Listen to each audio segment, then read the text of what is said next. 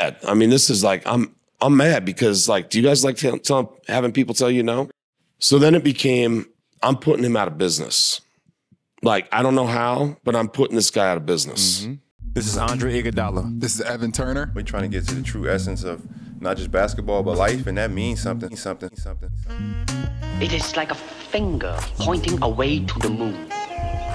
Don't concentrate on the finger or you will miss all that heavenly glory. That level of understanding has been taken out of the, out of the game.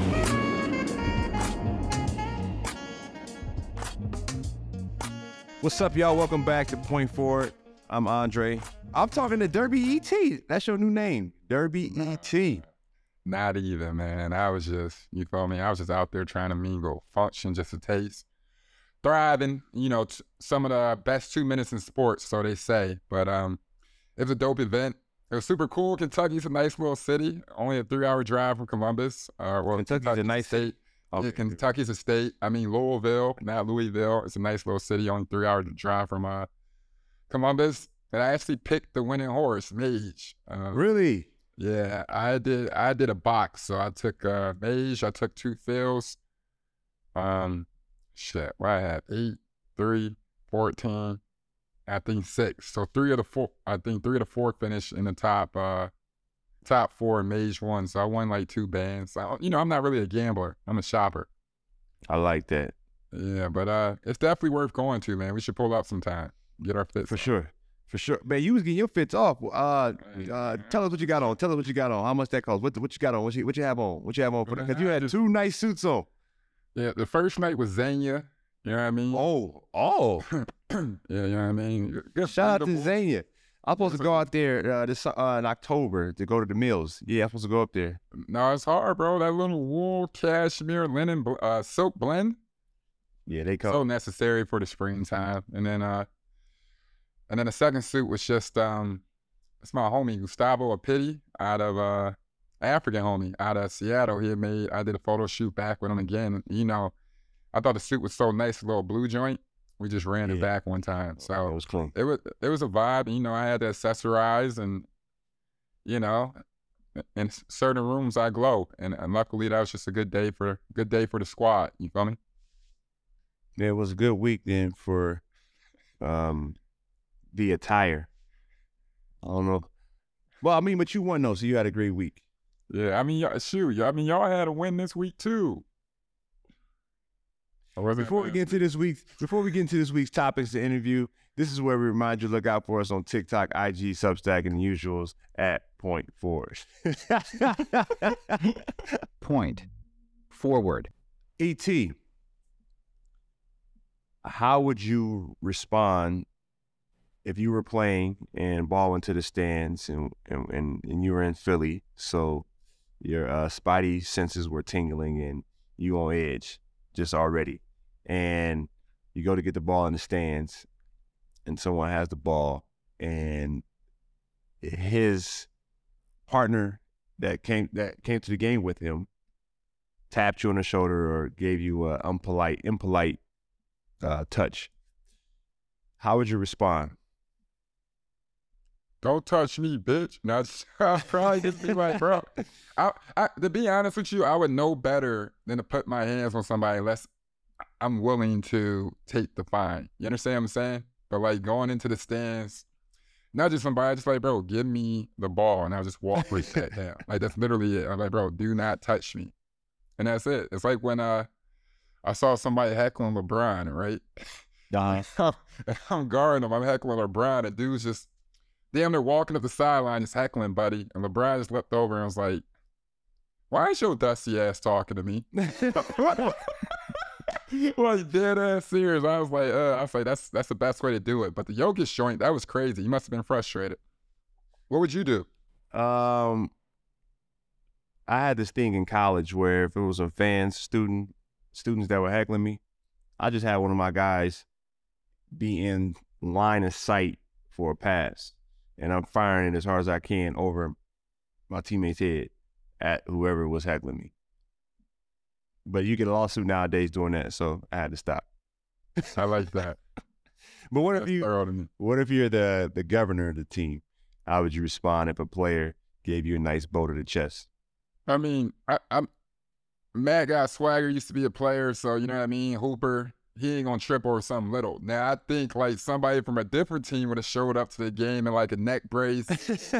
you know what I mean? He would have been pressing charges. He would have had him and his whole family would have had had it on their social medias, Facebook posts. You know what I mean? Trying to make try to make everything out of it. They would have tried to run with it and be like, I was beefing with somebody that like, you know what I'm saying? And try to like anything else, make the game about them. I like how Matt handled everything. He kept it chill.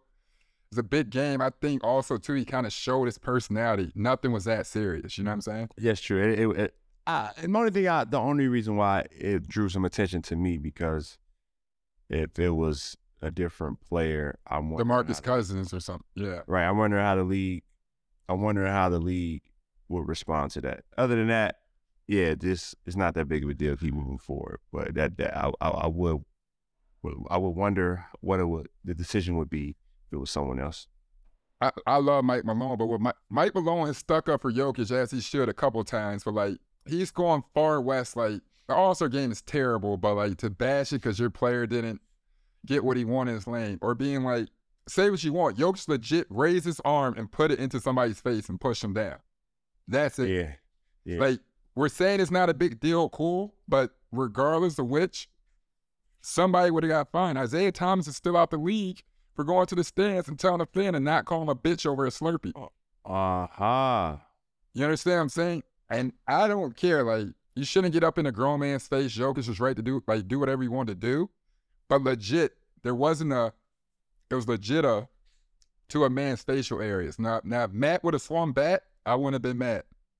Matt took a dive, just in case if it goes in the other way. But Man, hey, I, I- he should have sued Matt for falling. That's how rich Matt is. Point. Forward. moving on, we've spoken about you know Bronny and how we're fans of his game for quite some time. Uh, made the uh, McDonald's All American team this year. Uh, one of the top five point guards in the country, being ranked you know around 19th by ESPN 100 for the class of 2023. Just committed to USC. Uh, I know we were at the game in Ohio uh, past college football season when they played Notre Dame, and uh, the Ohio State fans showed Bronny a lot of love. But he went, he stayed out west, uh, down the street from the house. Uh, they recently moved to LA with pops. Um, what you think about that decision? You know, we talk about him being royalty, and you know, it was funny. I was actually around some Zania folks and talking about culture, talking about uh, clothing, and I, I actually spoke that you know says as African Americans we do have our own royalty as we should, and I consider that family you know the royalty. You know, people aspiring to you know do something greater in life and you know think beyond themselves. So so he's a part of that. Uh, so just thoughts on his decision to go to SC and uh, Ohio State losing out. The Yeah. Ohio State. So for one, before I dive deep into it, I think I'm not shocked because since that game we saw him, they didn't really have communication with him after that. Oh, So like they didn't hear from him until he put out his top four or top three, and they were like, "I guess we're in the top three. you know what I'm saying? right, Yeah, right, so- right, right, right. and and that and that was like six months after he visited, I believe, and um, which wasn't shocking. I think Bronny's a big brand. I Mhm. think um, not only is, he a brand naturally, he's a kid that you know has his own decision and where he wants to go to school at. I understand like the Ohio State function and everything with his dad, but like you know his his dad sponsored school, never really played there, but like Bronny Right. is a LA kid. He's a Cali kid. He wants to enjoy himself and go to where he needs to go. And, and, and it's hard to ask a kid to leave LA to come to Columbus, man. True. Especially when the money's going to be what it's going to be, and um, you know the position you're going to be in. I think him being close to home and playing is something that uh make him happy. And he's still a normal kid at the end of the day. He probably wants to be around his brother and sister, be around his mom, and sh- shit. If you can stay at a 20k square foot crib, go up the street, like why not? no, they will get him a condo. Yeah, right. I would. Act right. Or I would take one. How about that? What you think? Nah. What uh like How do you feel about Bronny's game and just like where to take it? Do you think uh you think he'll be good in in the Pac?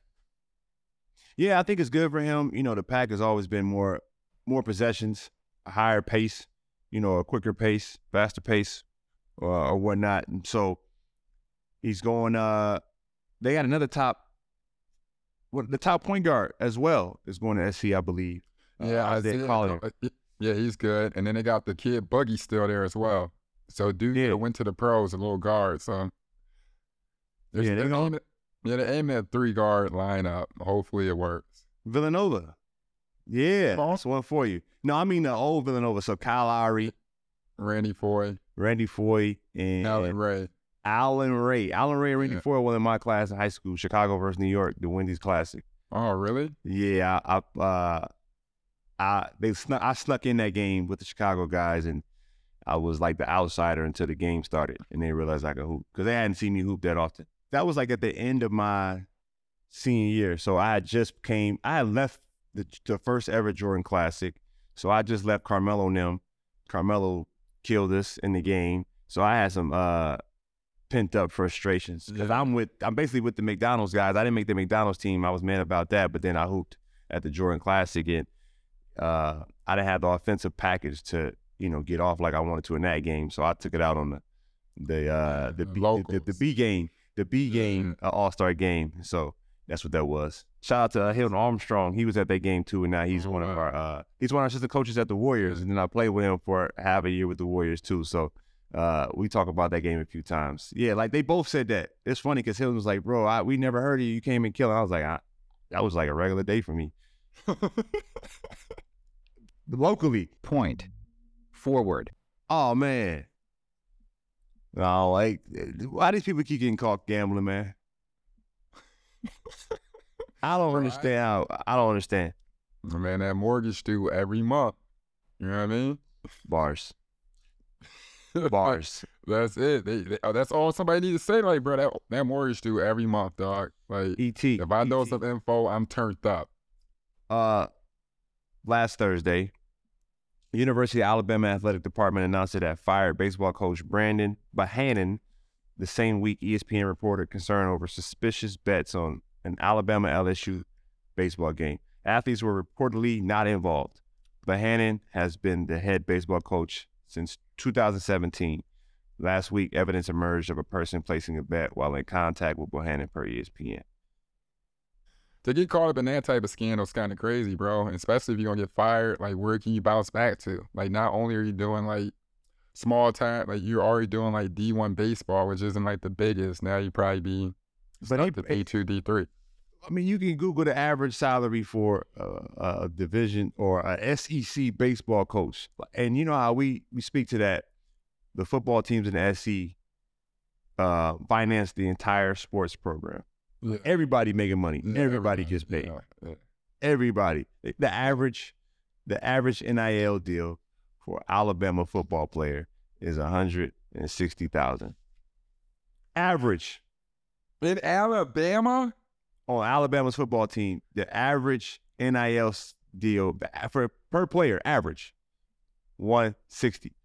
So you mean to Roll tell me that all roll them tide? roll them tide. Do I sound like I cur?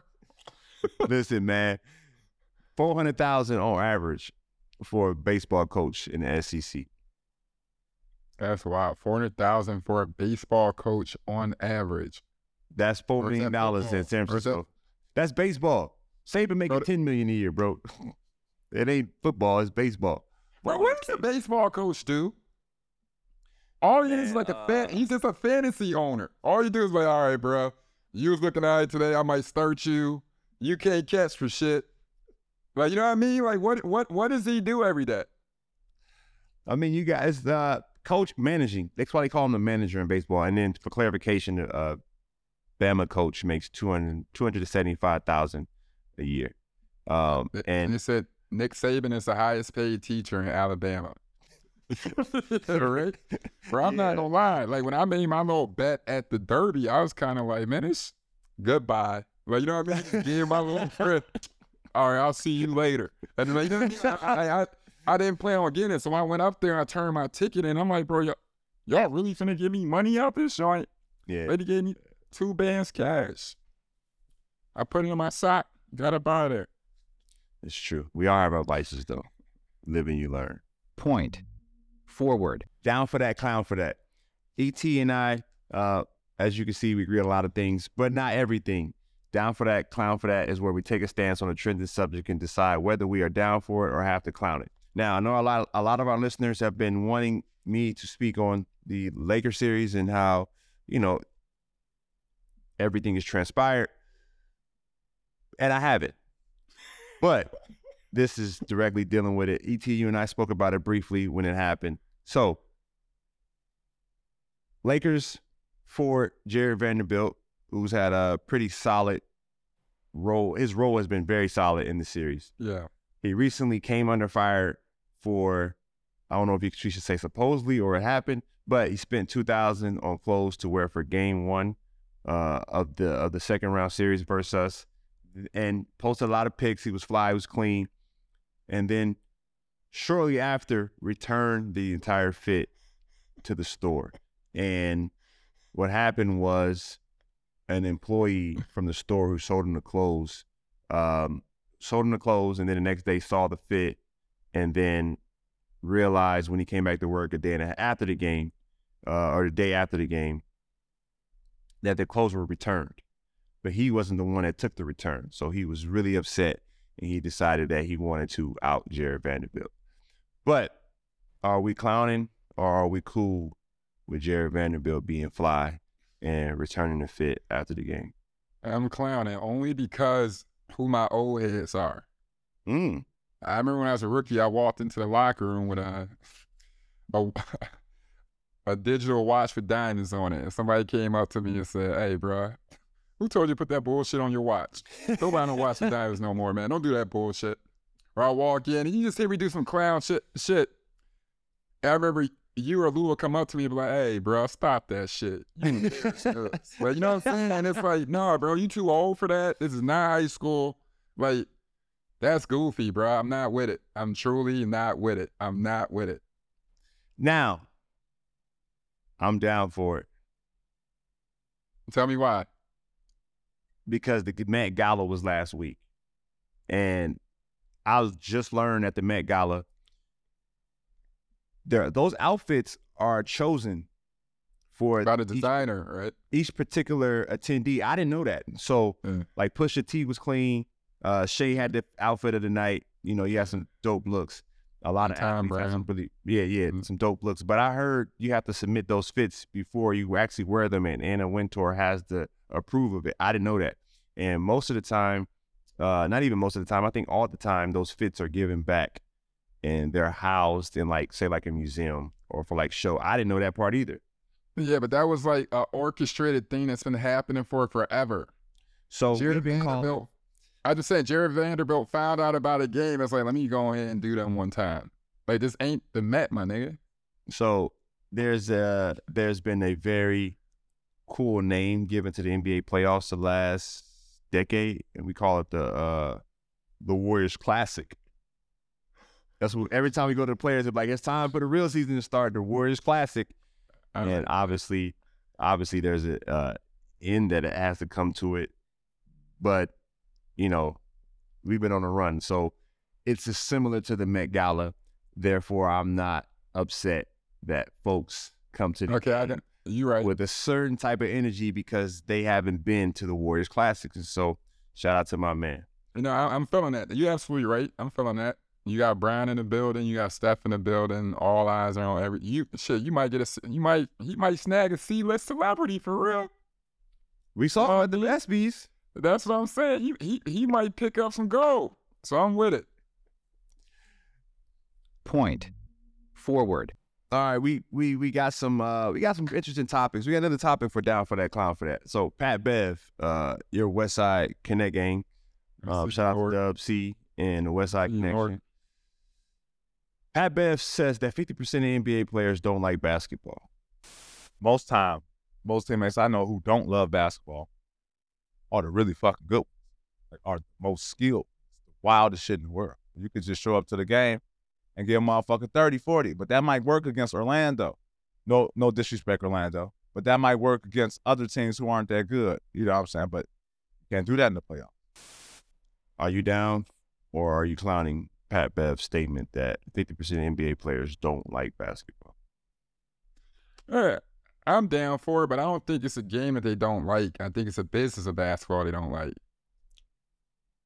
You know what I mean? When you're going into the game, there's going to be the NBA is a star league, so it's only probably like four or five stars. Maybe now it's probably like eight or nine that are popping. But like when you're mm. sitting there, you're trying to climb that mountain, you're going to go work out every day. Like it's one thing, like I always say, to accept your role and star in your role. But sometimes people probably get tired doing that motherfucking role or like adjusting or coming to games, being super hyped for a game. But now this week, you situational. You gonna Yeah. match up with two dudes for two minutes, and then you're gonna come right back out, and this is how we see for you. Like you know what I mean? Like a lot of dudes are like, bro, like it's a cool game and it's cool, it's like unbelievable, but it's like who who wants to work this hard and, and see a glass ceiling? Like nobody wants that, doc. And like Yeah. I, and I feel like the love goes from it because as a kid, you're looking up to Jordan, Kobe, and all that. Like I'm gonna play on Sundays and do this, that, or other, and it's like if it don't turn out to be that, like if I'm showing up to a game, I only shoot five times, my G. Like how much preparation do I need? Yeah, we had that conversation about a, a lot of players who could probably play in the league as like the tw- 11th, 12th man. But they say I'd rather go overseas and just hoop how I like hooping. It's kind of like, um, what's my man, the Spaniard, Navarro. Yeah, That was his name. Yeah. Played in Memphis. He it was the most storied Spanish player probably ever, right? Yeah, but they ran He that couldn't- boy off. Yeah, he couldn't yeah, cut. Yeah, He couldn't yeah, cut it. But it's it's yeah, it's a- yeah, no, it's a lot of I artists like Yeah, I, yeah, for sure. I don't know, G. Maybe we could use what's my man's name that got punched in the face a couple years ago, the Serbian, by Bobby Portis, Mirotic. Mirotic. Now Mirotic should be used at a situation because he probably wants to go overseas and really. I think he signed to Barcelona for like three years, twenty one million Yeah. back in like twenty nineteen. We ran a lot So of I'm- boys back up out of here. That's that's what I want to get back to. That's why I'm I, I'm so adamant when we talk about, you know, we talk about basketball and you know globalization, and it's almost as if we show more love to the foreign players than American players, and that's not any hate or trying to separate the two, because you know how we love and be, but you know when we talk about hoop, it's like we we set ourselves to a higher standard in terms of like what basketball is really about, and like that's what I want to get back to. I don't think 50% of the players in the NBA don't like basketball, but I do feel like they have some animosity towards because you're talking to the African American athletes. That's how I feel. And you're, But you do this. You go. No, I, I- that's how I feel. Like that. That's what bothers me. But we send a lot of guys packing back home, so don't just talk about us like that. And I'm not saying Pat is, but I feel like that is the energy that is thrown out Yeah. there. And Yeah. I think it's more so how we don't get the most out of our athletes in terms of their potential. And we're drafting guys at such a young age now. You know, guys 18, 19, you're cutting them by like 21 and you say they don't love basketball when you just didn't help them develop No. to their highest potential. And I think there's some, you know, that all gets mushed together and you, you know, you throw narratives on certain things. So I just think that's what scouts and basketball analysts have mm. turned the game into. You know what I mean? Yeah, sometimes you hear over, and I don't know how it's viewed from like a non-American situation, but sometimes you see overseas, you see how many rules they set up to protect their homeland players or their Euro Yeah. players, and like favor that. Or even Yeah. again, you can't even use any athletic moves to protect their players. So you literally can't sweep through unless you stop. So them slow motherfuckers can figure out how to guard you. You know, do- like, do you understand what I'm saying? or or or or you'll keep talking what I hate sometimes that comes over and it's not only a level but it's a comparison in so many ways. Like Mm-hmm. they'll talk about different toughness and like he's tough, he came from this background, I came from that background. And it's like, bro, y'all setting them boys up for failure. You know where we mm-hmm. came from? Yeah. Send them Yeah. little weak ass boys over here. Let us dice them the fuck up then. Yeah. Because if they were that tough, that, this, that, and the other, we'll have to bam the half the league would be 40%. You know what I mean? Like Euro. Like stop playing with toughness, stop playing with background, stop playing with the systems that dudes came from to provide for themselves. Right. Understand what I'm saying? And you always try to build a narrative and give a benefit of doubt. It's like, no, all the cream of the crop is over here. You have it a million different ways. Set it up. It's like the same thing that happens with James Harden and Luka Doncic that you always talk about. Yeah. We hate one, and the next one is a goat. Always forgot how to make noises. I'm digging that. Point. Forward. Before we get into our interview, big shout out to the NBA. We've been basketball heavy. We haven't spoken. We spoke about business a little bit, NIL deals, but NBA looks to open more stores abroad internationally, and so I'm really interested to see um, how that's uh, going to come about. Uh, it's a dope NBA store in New York, and they, I think uh, they're expanding to Brazil. I Uh, saw one- Mo Paris too. Yeah, Paris. They want to open up six new NBA stores in South America uh, by January. Uh, it's going to bring the total to 18. So we should do a deep dive on that. I'm, I'm going to do a deep dive on how that works. I know the first thing, like, yeah, I haven't got a deep dive on it. The only thing that means you put six more stores in South America, that means you're gonna see Jayson Tatum six times. That man's on TV and every that is everywhere. Point. Forward. Today, we are joined by a man who went from sleeping on his friend's couch to founding a billion dollar business. Woke y'all up when I said billion. In this wide ranging convo, our guest Todd Pedersen talks about his humble roots, founding Vivint, NBA arena naming rights, cherishing family, and why not? Because it's a lot of money. I said billion. Fast cars. Enjoy this timeless sit down that was recorded at All Star in Utah, where Todd currently resides.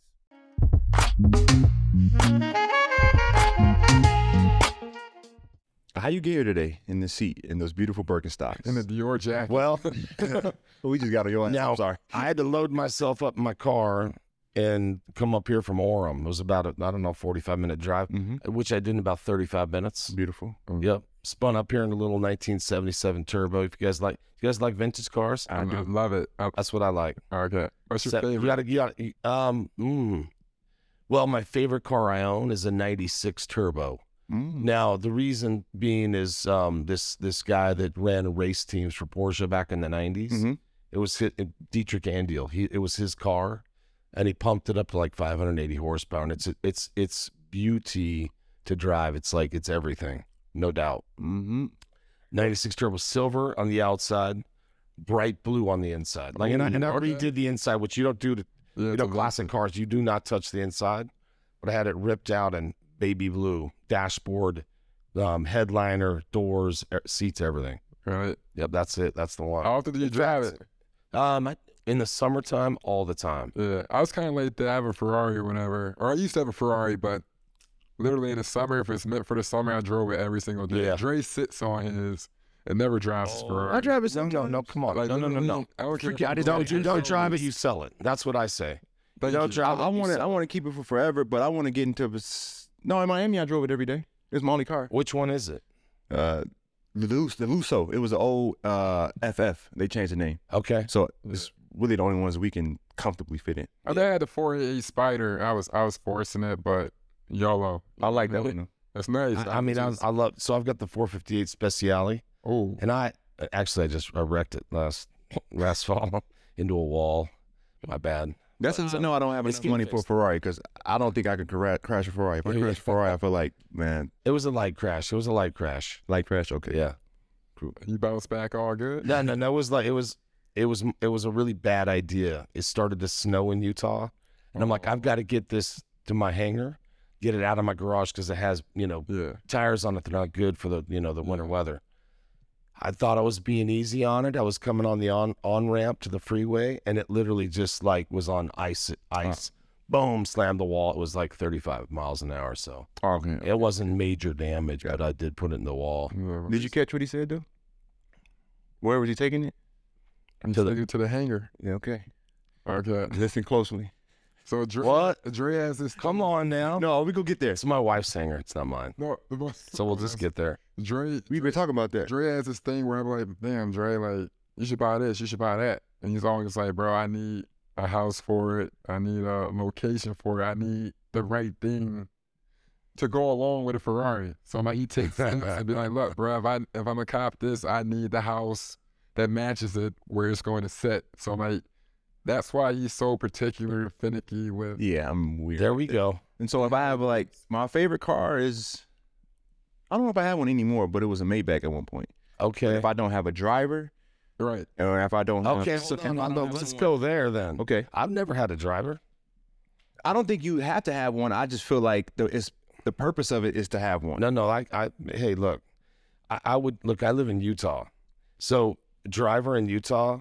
I don't know exact, and I don't typically really care what people think, but Orem, Utah, no one's probably ever had a driver. You got a Maybach?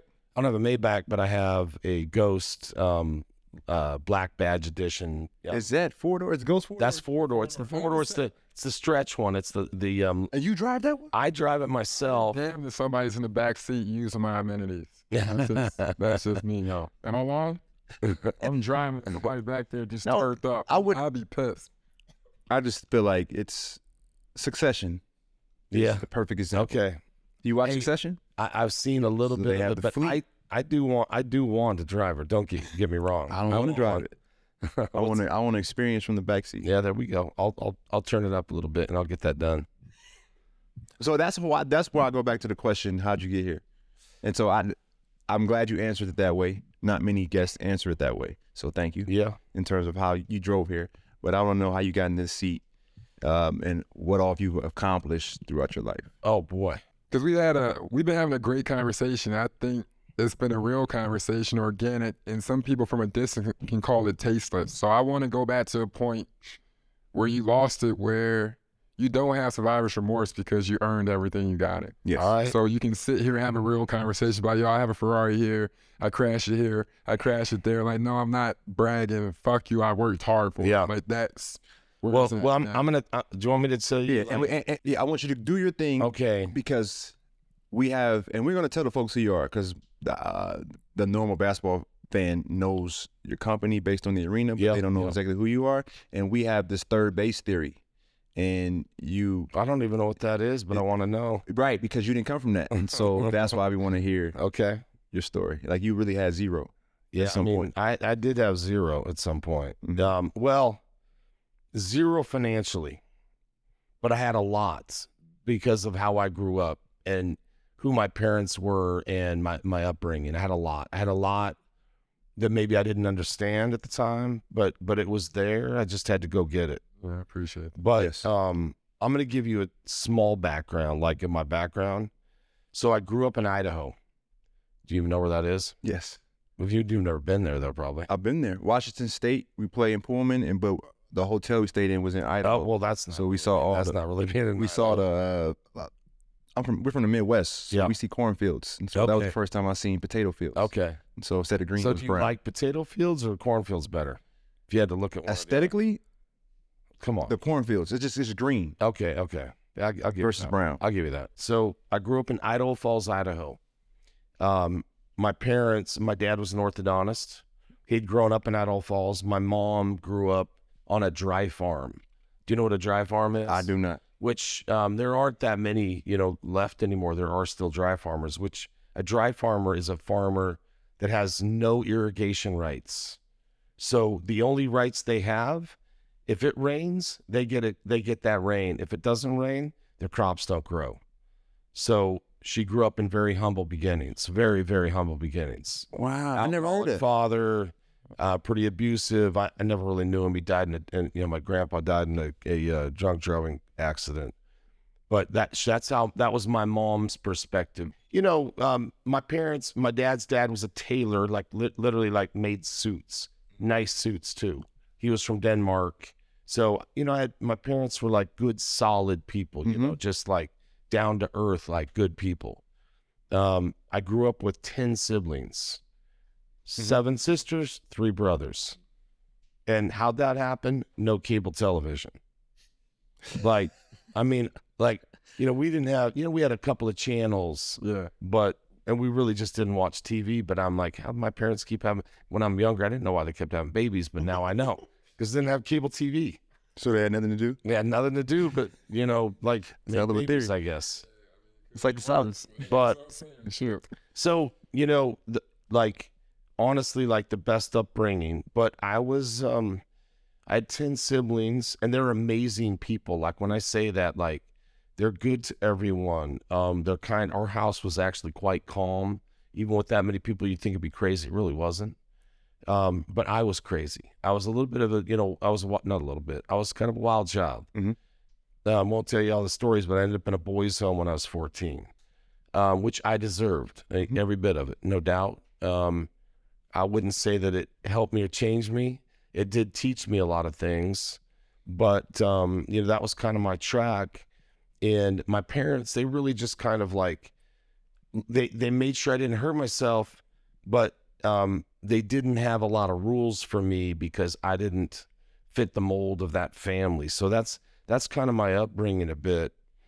Um, so when you know you know LDS people, Yes. so you know, in Utah, there's a lot of LDS people, and I and I wasn't really up. I wasn't really active or into the faith when I was younger. And in fact, I didn't really believe in God, truthfully, like from a very young age until I was about 18, and I had a kind of a crazy life changing experience that, like, I went from literally not believing in God, and I don't. Some people do, some people don't, and I'm good with whatever people think and and their belief systems. Like, truly, I, I am but I went from not to absolutely in in a in a in a second. I mean, literally, like one. It was it was a little small little time frame, but about ten minutes, and I felt there was some truth in darkness and light.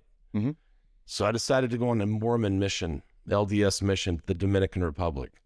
Domin- have you guys ever been to the Dominican Republic? I haven't. Yes, yes. If you, yeah, listen, if you haven't, it, it have you been? Yeah, I've been. I've been. It's the best. I mean, it's, it's unbelievable. Yeah. it, it, it's absolute beauty. Beaches are amazing. Of course, I didn't get to do that as a missionary. Yeah, the French side and the the ocean side. Yeah. all that's that's pretty cool. Freshwater canals, all that stuff. So it's real. It's really cool. But I, I went I went there for two years, and um and then it wasn't about me. It was about serving people, getting to know the people. I had to learn the language, so I speak Spanish.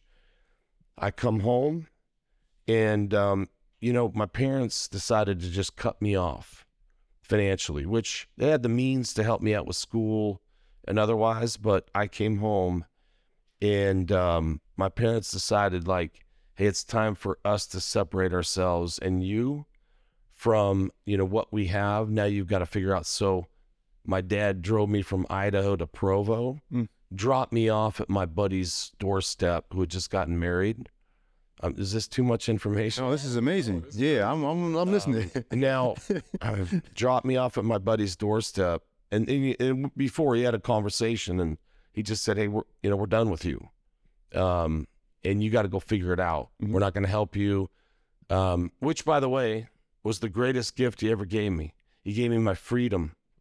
You know what I'm saying? Mhm. Like, like he gave it to me. Even though as a parent, you guys have children. hmm Yes. I mean, imagine like it's no and no and no and zero, age 21, you know, because I've been gone from 19 to 21, nothing except my birthday. I got 10 bucks every November 23rd. Um, but I, I get dropped off at my buddy Brent's house.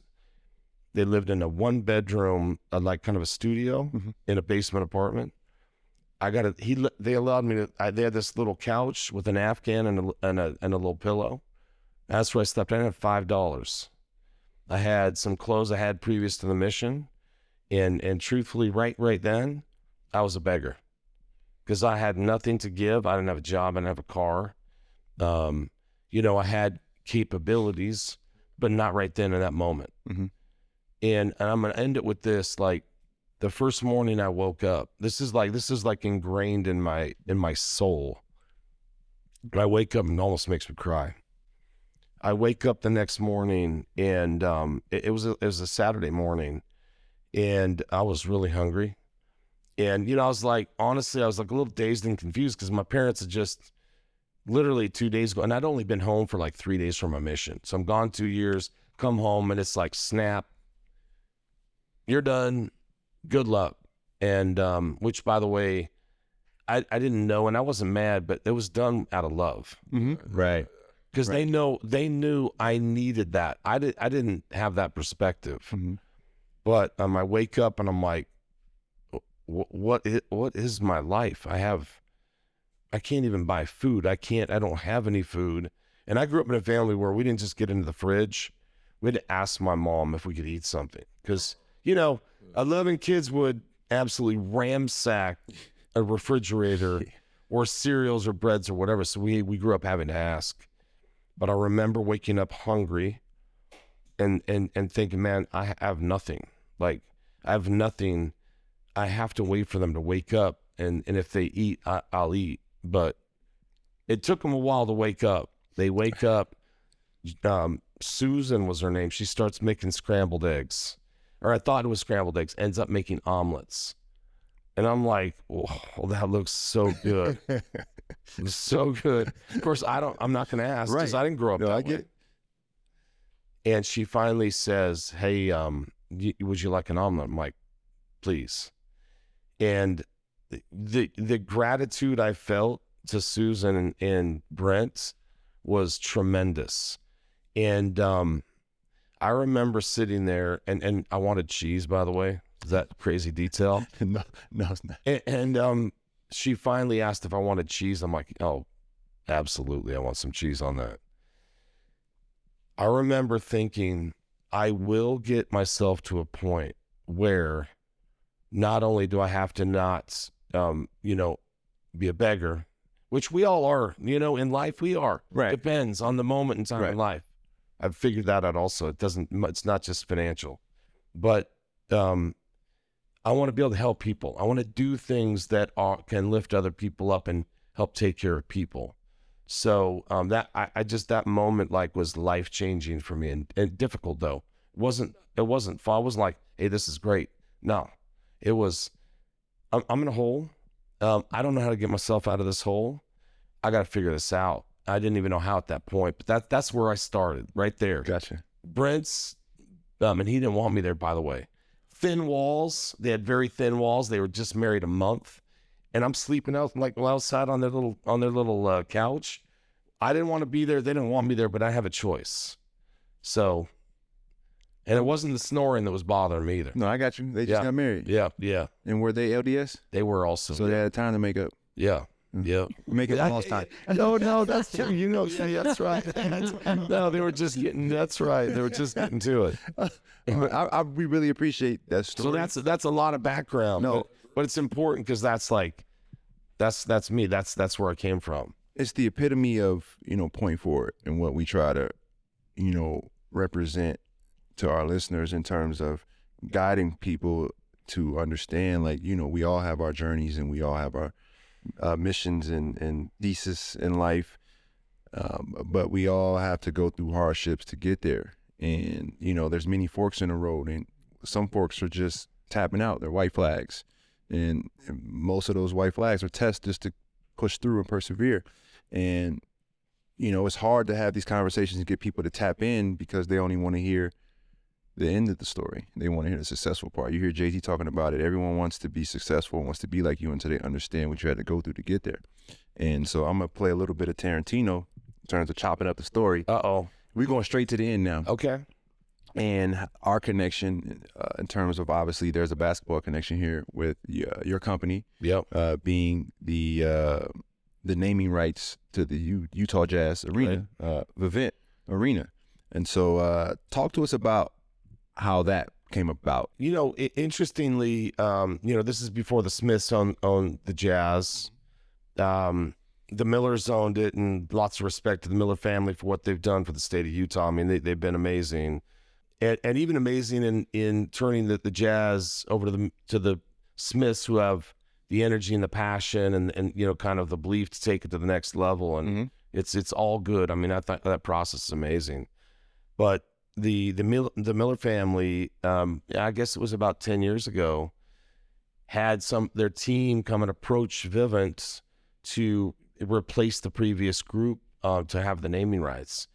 And look, I you know, being from where I came from, I thought, man, um, naming rights and the amount of money that cost, man, I'm I'm not even interested. Like, and that was it was a hard no. Mhm. That was over the phone somehow um, they ended up getting another meeting placed with me and uh, a few of my team they really wanted this to happen and i'm like no no no let's let's use the capital to grow the business back into the business back into the business like i'd always tried to do and uh, anyway i come waltzing it was a setup true setup. You know, you've been in those. You've been in those. Some setup. Some. You know, it's like sneak attack meeting. So I waltz into my office.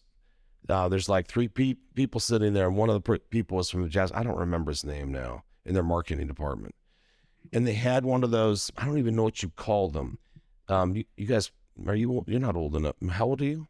39. Uh, yeah, you're old enough. Maybe. Do you remember those little things you look through and you'd have to move? You you Yeah, click them in Like the- 3D glasses, but the, the child version. Child ones. uh, Yeah. So anyway, they had one of those sitting there, random. The early metaverse. See, sitting on my desk, and I can't pick that up.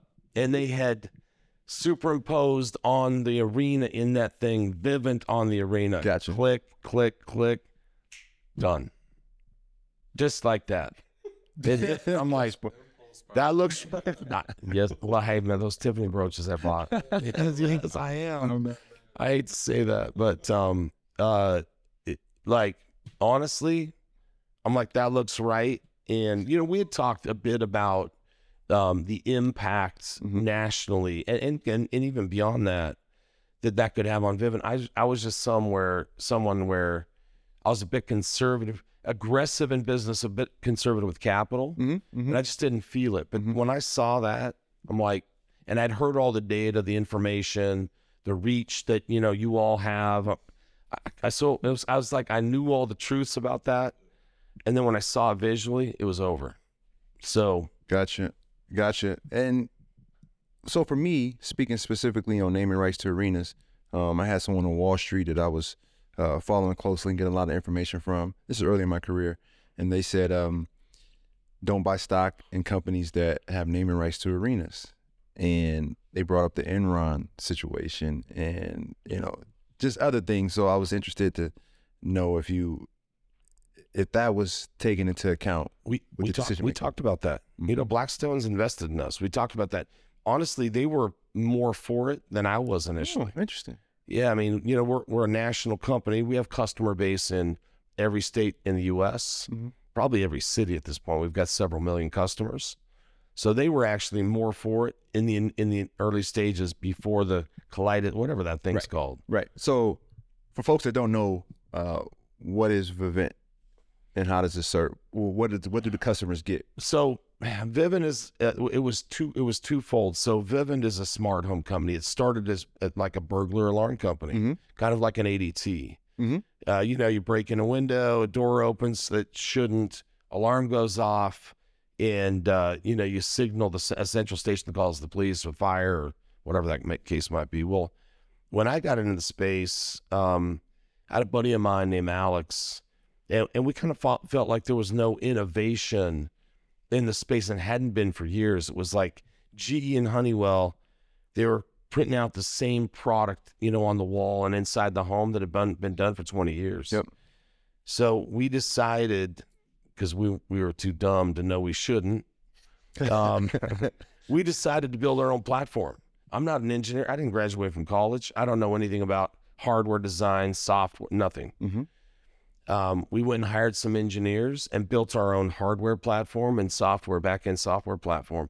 We wanted to connect the entire home to lighting, doorbell cameras, cameras, heat, heating systems, HVAC, and everything. And, and uh, funny, uh, geez, this is back in 07 uh, that we started talking about it, and and then lo- and and then hired engineers. Everyone in the industry, everybody said you're going to fail. Mm. There's no way you two and this company can build its own hardware platform and compete with companies like Honeywell and, and, and you know and GE. No way. Yep. Um, but um, I just we just had had that belief that we could do that, so, and that happened. We we built that out, hugely successful, and that's a big driver of why our company's grown. Inside of th th those next couple of years, one of the things that we felt was really important is renewable renewable energy, and that's solar. So we incubated a solar company inside of Vivint, spun that out. Um, it became Vivint Solar, separate entity, uh, its own uh, management team, its own you know finance operations teams. Took it public, um, and then later Vivint Smart Home also went public. So two separate entities. So we really that was we wanted it to be one and the same company, Mhm. But our bondholders, you know, you Yep. know all this. Yep, yep. They thought that it wasn't right. They didn't understand tax equity financing. Renewable energy, energy back in 2010 wasn't the thing. everything you're saying right now is like music in my ears, and I really want our listeners listeners to dive in more to these things because we're always talking about ownership within NBA. How do players uh, get equity stakes in teams? Uh, how do players build wealth? Uh, because obviously, only one player has ever been able to become uh, a governor of a team, which is Michael Jordan. It didn't come from his basketball salary; it came from you know a consumer product, which Right. is one of the harder investment or types of companies you can build to get that much success. Most of the time, software has the highest margins, Yeah. you know, highest multiples yeah. on earnings on the stock market. And so everything you're saying is just music to my ears. And um, where I want to go now is go back. I want to go back to the summer because you said you didn't graduate college. That's right. I want to go back to that summer before you dropped out of school because I know why you dropped out of school because of that paper.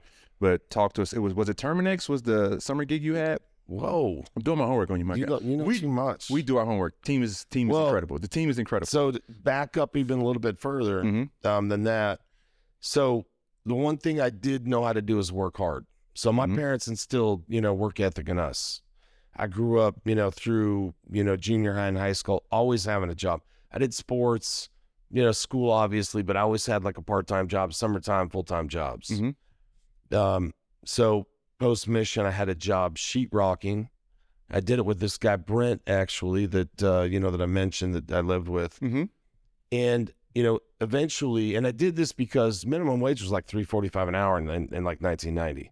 I couldn't pay tuition, books, rent, buy a car, pay. I, I just couldn't make it. There's no way. I also grew up in a family where debt was no option, like no debt. So I didn't go try to get, you know, school debt. I'm like, that just didn't resonate with me because my parents didn't have, they built a home cash and they spent a long time building it. They paid, if they bought a car, cash. So that's how I was raised. So um, I wasn't making enough doing the sheetrocking. So I started a house cleaning business. Mhm. So previous to that, that what we're talking about, Right. um, I had a business. It was real simple. I go. I went up to all the rich homes up top of Provo where I lived, all the biggest homes. I started knocking on those doors. Got a business license. I went and trained under someone who had a house cleaning business for a couple of weeks for free, and um, kind of learned the process. Not that hard. Just it's like elbow grease and, Yes. and do a good job. And started knocking doors and got clients. So I cleaned. Like when I say like I'm willing to do whatever it takes. Yeah. Um, one of the families had six boys, young boys. and let me say this to all you viewers: I can already imagine. your your young boys, have them sit down when they tinkle. Have them sit down. Don't have them stand up because whoever's cleaning that bathroom, me, in that period of time, it was a mess. No, sitting down doesn't even work. But it's better. And look, I did it, and I did it perfectly. Mhm. Um, so you know, actually, truth of the matter is, I didn't. I loved cleaning homes. I love the end process. So sheetrocking, house cleaning, and then what happened was, um, I had. So this is the summer before I dropped out. This is the summer before I dropped out of school. I had a couple of friends who work for a pest control company in Sacramento, California, and um, they come back from they come back from the summer, and they're like, "Hey Todd, you know we were thinking about you this summer." These and these kids were like rich kids, um, you know, in my, in my view, like they were came from wealthy families, and um, they came back and they said, "Hey man, we've been thinking about you all summer. Like, you sheetrock, you're always dirty, you're always cleaning your bringing your cleaning supplies out of the trunk of your car." And um, you know, we made ten grand and twelve grand in four months selling pest control. You should go do it because you're a hard worker. Like we thought about you all summer. Wow. So I was like, well, that's ten and twelve grand. That's crazy. Yeah. And like, we didn't even work hard. It was so easy. Yeah. So if you did it, you do you do a lot better because you have to pay your own bills and you work hard. So, um, you know, I'm like, I'm I'm just gonna. I'm like, will you connect me with the owner of the company? And they said, sure, absolutely, which they did. So I got my little beat up like golf GTI. Played paid like fifteen hundred dollars for it, barely ran. Drove to Sacramento, California to meet with this guy Scott Harmon Mhm. for a job and I go through this little training regimen. He put a bunch of people through. It's for this testing stuff. Was super easy. Finish all that, pass the test, sit down with me. He's like, "Hey Todd, I'm not going to hire you. I don't think you do a good job doing this." And I'm like, "What?" I'm like, like I'm confused. Like everything I'd ever done in my life. Now, I, I played I played basketball in high school. I was a really good, really short, slow, with n- no hops. Basket is that? So what were your strengths? Um, I don't know. I try. Hey, here are my here are my strengths. I try. I I worked hard. Oh, okay. No, that's a bigger Like strength. than I'm talent. telling you, I worked hard. Um, no, me, nobody beat me in a drill. No, nobody out. I mean, ever. But you know, I had NBA dreams, but the NBA wasn't. It just wasn't in my cards. Still balling. Yeah. hey, Still balling. Idaho Falls Tigers. Um. So, anyway, he's telling me I'm not, I'm not good enough, and I'm like, Scott, hold on a second here, like, I, just, I just served a mission two years. I killed myself doing what was asked of me, like 24 seven. I didn't call home. I didn't date. I didn't swim. I didn't mm-hmm. go to movies. I didn't. It was. I was a hundred percent. I come home, I'm taking care of business myself. No, I'm telling him all this. He's like, yeah, don't care. I just don't think you do a good job at this. The sales, the sales thing, and and working for my company. Right. And I'm I'm I'm not accepting it, like, because that doesn't work for me. And I'm like, Scott, hold on, hold on, hold on a second. Like, I I sheetrock. Do you know how hard sheetrocking is? Have you ever done it? It's it's it, it's a lot of work, but I actually loved it and I was good at it. Like I have a house cleaning business, cleaning toilets and kitchens and floors. And he's like, Yeah, I don't, he's still, no, it's a, it's a no still. And I cannot get this guy to say it, yes to me. He's like, Hey, I, no, mom, we're done. Here's the door. Thank you for driving out to Sacramento from, you know, and it's, I didn't have the money to do that. And my car kept stalling because the, the, um, what do you call it? alternator. I don't know. Alternator. Whoa. That's what all black people say when something wrong with the car. Right alternator. No, it wasn't my alternator. Kept dying, and people would have to charge me up and get me. It was the alternator. Whoa, man, you're good. That was that's a lot of background. No, that's black people. hey, when there's something wrong with the car, Alternator. Fix alternator. yeah. Really? Your alternator broke. out. Okay. Okay. I've never seen an alternator. I don't know what it looks like. Well, mine was bad. It's the heart. So I so anyway, I drive back. To, I, I drive back to to Utah, and I'm I'm mad. I mean, this is like I'm I'm mad because like, do you guys like tell, tell having people tell you no? no? I mean, you know, look, there's no one lies, but when you know you've got it and someone tells you no, Right. it's like not acceptable in the brain and in your heart. It's just not. I drive back. I call this guy like seven or eight more times over the next couple of weeks. Of course, there's no caller ID back then. You know, I'm I'm sneaking my way through his secretary. He's like, Todd, no, don't stop calling me. It's no's a no. Stop calling me. I'm like, but Scott, I'm telling you, I will work harder than anyone you have in your company. And it was a no, solid no. So at that time, I'm pissed off. I mean, it, this isn't even about like anything but I'm pissed because someone told me no, and I knew I was going to work hard. I knew uh, if they made 10, 12 grand, Right. um, I don't know what the number was, but I was going to go for it. So then it became I'm putting him out of business. Like I don't know how, but I'm putting this guy out of business. Mm-hmm. He owned a, a little uh, pest control marketing company, real small. So I had my buddy's mom send me the the yellow pages from the Bay Area. She lived in like uh, not Danville, but San Ramon, Yeah. right next to Danville. I live right there. You you do? I live, uh, Do you really? I live the the. sp- I won't tell people where I live, but I live the spot just Oh. before that area. I'm in. San Okay, okay. Yeah, yeah, yeah. So- So get my Rolex is from. She lived in San Ramon. I see everything. Oh, she lived in San Ramon, and she sends me the yellow pages. I start calling every pest control company in the book, saying, "Hey, I'm from Idaho, living in Utah, school student. I want to come work for you next summer. Um, selling pest control on your phone, taking leads, ca- like my buddies were doing. Every single person call I called said, "No, man, we don't hire part-time people. And you live in Utah? You're from Idaho? What? Like this doesn't make sense." Um, and and I just kept calling and calling and calling and calling over about a month and a half period of time If someone even sort of acted like they were curious, I'd call them back. And that was a hard no. Mm-hmm. I finally got to this guy named Daryl Ennis from Terminix. And at this point, I'm like, I'm like, I knew how to, I knew how to like knock on doors for my mission, engaging with people on the street, no problem, pretty relaxed about it. I was to the point where I said, Hey, look, Daryl. And he was like, Now, what are you doing? I'm like, I'm trying to sell pest control, expand your business. I said, Look, I'm willing to come out and work for you in, uh, with your company. I, I'll knock doors. I wasn't even asking for leads. No leads, no, no, nothing. I'll knock doors. And if I don't make a sale that day or that week, you don't pay me. You only pay me if I make a sale. And he's like, Well, that, that doesn't make sense. Like, how are you going to do that? And I explained my mission. Right. I know how to work hard. I, you know, I did the whole thing. And he said, Well, come out here and meet with me. So I drive out there and um, Daryl's like, Well, where's the risk in it for me in my in this and he said, Hey, by the way, Terminix is like a big company. Did you know that? I'm like, we didn't have Google. So I didn't know who they were. Right.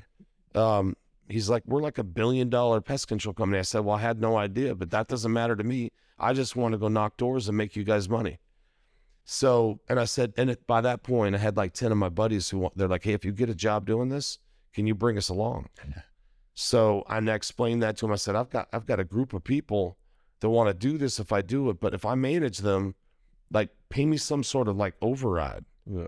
Um, and he's like, well, this seems like a no brainer, no risk. I'm like, it is no risk. So we literally, we, we couldn't go to California because of this licensing thing. That's where he was. He set us up in Arizona, in Mesa, Arizona. And, um, one of my buddies, I, I, again, I have no money. Um, and I was making enough money to pay my bills and with, and no debt. I didn't have a debt on my car. wasn't very expensive. And, um, so I have no money. I so I finally go to my mom, and like I, I was in need, and I said, "Hey, mom, can I borrow five grand?"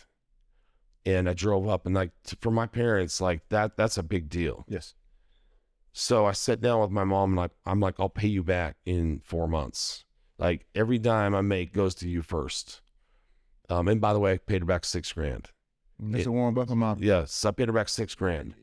And I should have given her equity. Should have given her equity. She's your mom. Yeah, but I, but I, but I, but I did buy her house and her car. So, so I, I got her back later. Valentine's Day gift. Yeah, yeah, yeah, yeah. So, so my I, I go to Arizona, Mesa, Arizona. It's not developed out the way it is. My buddy's dad had somewhere for us to live. It was a trailer on an old stud horse farm, and this thing had no running water. It had electricity, but no running water. But it was free. Um, and me and my buddies, there ended up being twelve of them, on sleeping bags on the floor of a trailer. That's where that's where Vivint started. Right, right there. That's where we started. Wow. Um, we bathed at my friend Denny's um, house at night. Showered. His dad was so cool. Um, swam in their pool, bathed the night. Back out to the trailer. Slept up early because it was summertime Phoenix. hot. Hot. But but anyway, that that's where we started. All I knew how to do was work hard. I didn't know sales, not really, but I made eighty grand that summer. 80, s- 80 grand in the summer of 1992 and I worked nine nine in the morning till nine at night, six days a week, knocking on people's doors, saying, "Hey, do you have pest control? What do you think about pest control? Do you have bugs?" And um, eighty thousand dollars I made that summer, as as a young kid, and and um, guess what car I bought? That guess what car I bought? If you have done the research, like what car did I buy? Uh, you bought you a DeLorean. Whoa, this is crazy. So South San Jose, like my car literally was done. It was done. It like the alternator was really bad. I mean, you think you have bad alternators? Mine was bad. It was like you know, sometimes a day, sometimes two. Someone had to jump me. So Sounds like got a pickup. uh, nope, I didn't get a pickup, but I wanted a Jeep. So I'm looking in the in the um you know whatever in the sales side of the of the newspaper, and there's this salvage title Jeep. It was a little older, that was listed for five grand. And I called this guy up and I'm like, "Hey, I'm interested." I said, Is, "Does it run straight? It's salvage title." He's like, "Well, it's in a big wreck, but it's fixed straight." I drove to South San Jose in the, at nighttime in, in kind of a tough area, like not a great area. And uh, know, I'm a white boy, so I'm like, uh, am I supposed to be here? This seems interesting, kind of down a dark alleyway. I meet this guy and I said, hey, look, I don't have five grand. I got thirty five hundred bucks. I know you want five grand, but I can only pay thirty five hundred. Will you take thirty five hundred? He said, well, if we flip a coin and you win, I'll take 3500 But if you lose, you're driving back somewhere and you're getting me 1500 bucks. Flips the coin, I win, hands me the car, hands me the title. So, you know, you know, I could have bought like something special, something new, Right. lease something up, salvage title Jeep. Moved back to I didn't buy a house, didn't do anything, moved back to the, my home I was living in with six other guys. My rent was 188 bucks a month saved every dime, every single dime beyond that for school. I thought I was going to finish school that way. So um, I I reengaged in school, and um, I'm literally in a class. It's it's a um, political science class, and uh, like I'm not vibing in one of those. I, I it's like I don't care about what the teacher's teaching me. Don't care. I'm like, how's this going to help me pay rents, or how's it going to help my future? I didn't. I just didn't have that perspective, and I had a 30 page paper due, and um, I had the opportunity because Terminix said, "Hey, would you bring a hundred people out this next year?" I'm like, I can do this and listen to this, which is just it just doesn't feel like it's getting me anywhere or I can go focus on building this little company. But I I might might or might not work. I don't know. But I felt like I, I had something in me that said, I've got something here. Then I know how to do this and I'm in control of what's going on based on my efforts. I stood up, middle class, walked out, never went back. I'm gonna say this stuff doesn't matter. I mean, the cars I have, the plane I have, the it, none of that matters. None of it matters. It's just stuff. It's fun, but it brings no joy. It, it's just things.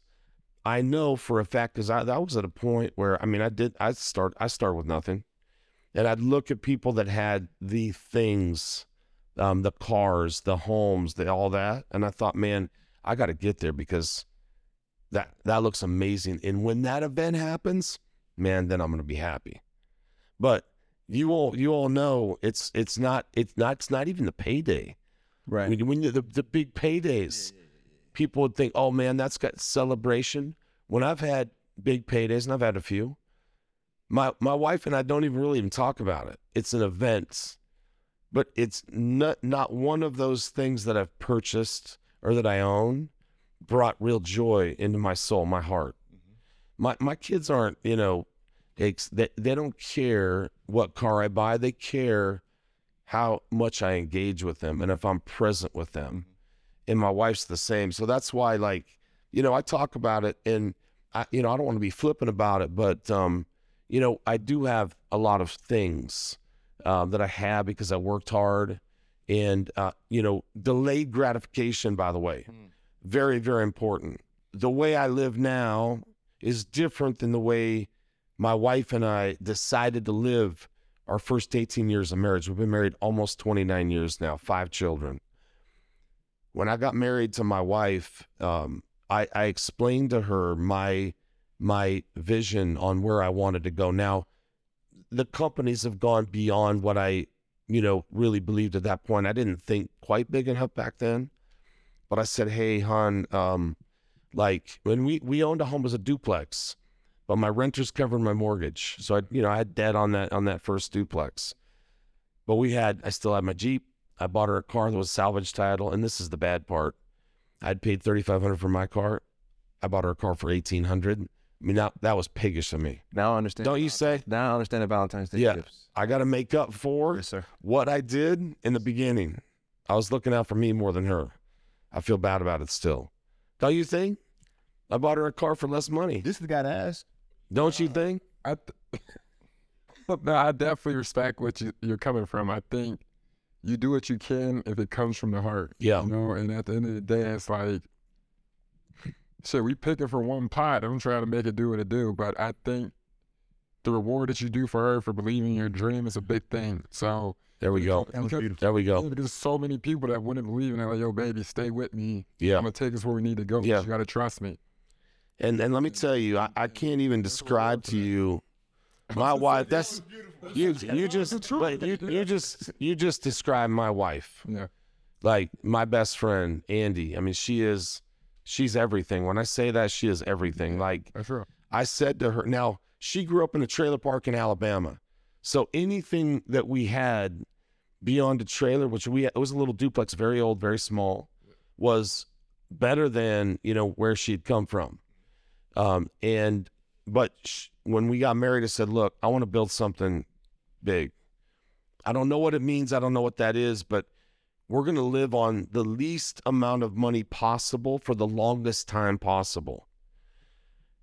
Our first 18 years of marriage, pre Blackstone, we rented homes, and, and I'm gonna I'm gonna say this like, and I could have afforded to buy homes, you know, get a mortgage on the big house, have my company because I owned it, pay me a big salary. But when we first got married, um, I had this this company going. It was already going for several years, and it was it was income positive, quite a lot, several million dollars a year, which back then was you know a lot of money. Yeah. It's a lot of money.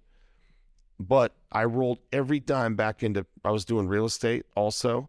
Whatever the company needed, I provided for growth, all excess capital after taxes into real estate.